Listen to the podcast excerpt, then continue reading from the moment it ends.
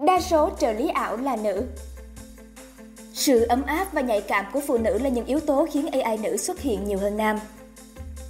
Hiện nay, chúng ta có thể thấy những người máy AI như Sophia, Erika hay những trợ lý ảo như Siri và Alexa đều có đặc điểm chung là giới tính nữ. Theo bài viết của tác giả Sylvie Borrow đăng trên The Conversation, sự mất cân bằng giới tính trong thế giới AI đang là một xu hướng lan rộng. Tình trạng người máy nữ nhiều hơn người máy nam có thể tạo ra những hệ lụy bất lợi cho phụ nữ trong tương lai. Vậy thì tại sao các AI nữ lại xuất hiện nhiều hơn AI nam? Hướng đi để người máy nhân đạo hơn Các chuyên gia AI ưu tiên giới tính nữ khi lập trình người máy vì có những yếu tố ở nữ được coi trọng hơn nam. Cụ thể, phụ nữ có sự ấm áp và khả năng trải nghiệm cảm xúc nhiều hơn nam do tính nhạy cảm. Đối với AI, kinh nghiệm cảm xúc là những yếu tố để chúng có thể mô phỏng con người.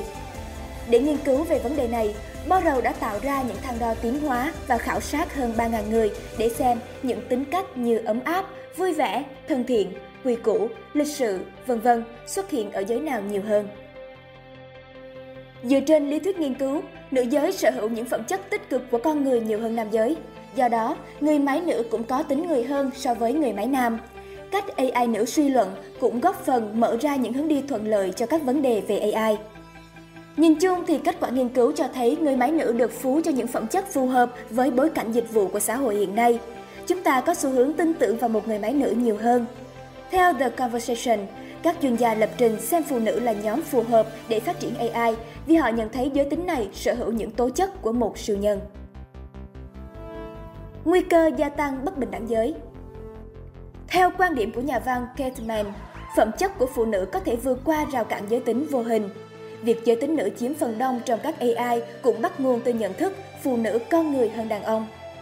Tuy nhiên, UNESCO cảnh báo sự mất cân bằng giới tính trong thế giới AI có thể tạo nên những định kiến bất lợi cho phụ nữ, chẳng hạn như một bộ phận người sẽ xem phụ nữ như những nhóm chỉ biết phục tùng. Sylvie Borrow cho rằng quá trình biến phụ nữ thành chủ thể phát triển AI có thể dẫn đến nhiều hệ lụy. Theo đó, trong tương lai, khi có quá nhiều AI nữ với độ chân thật cao xuất hiện, quan điểm phụ nữ là những công cụ được thiết kế để đáp ứng nhu cầu của chủ nhân sẽ ngầm hình thành trong xã hội. Điều này có thể khiến nhiều người phụ nữ bị coi thường và mất nhân quyền hơn. Nhà nghiên cứu Borrow gọi đây là sự vật hóa con người. Trong triết học xã hội, vật hóa là việc một con người hay đôi khi là động vật bị đối xử như một đồ vật. Do đó, nghiên cứu của Sylvie Borrow đồng thời nhấn mạnh về vấn đề đạo đức mà các nhà thiết kế AI phải lưu tâm.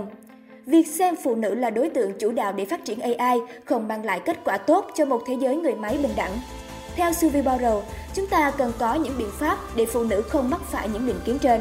Chẳng hạn một giải pháp tương tự như Google.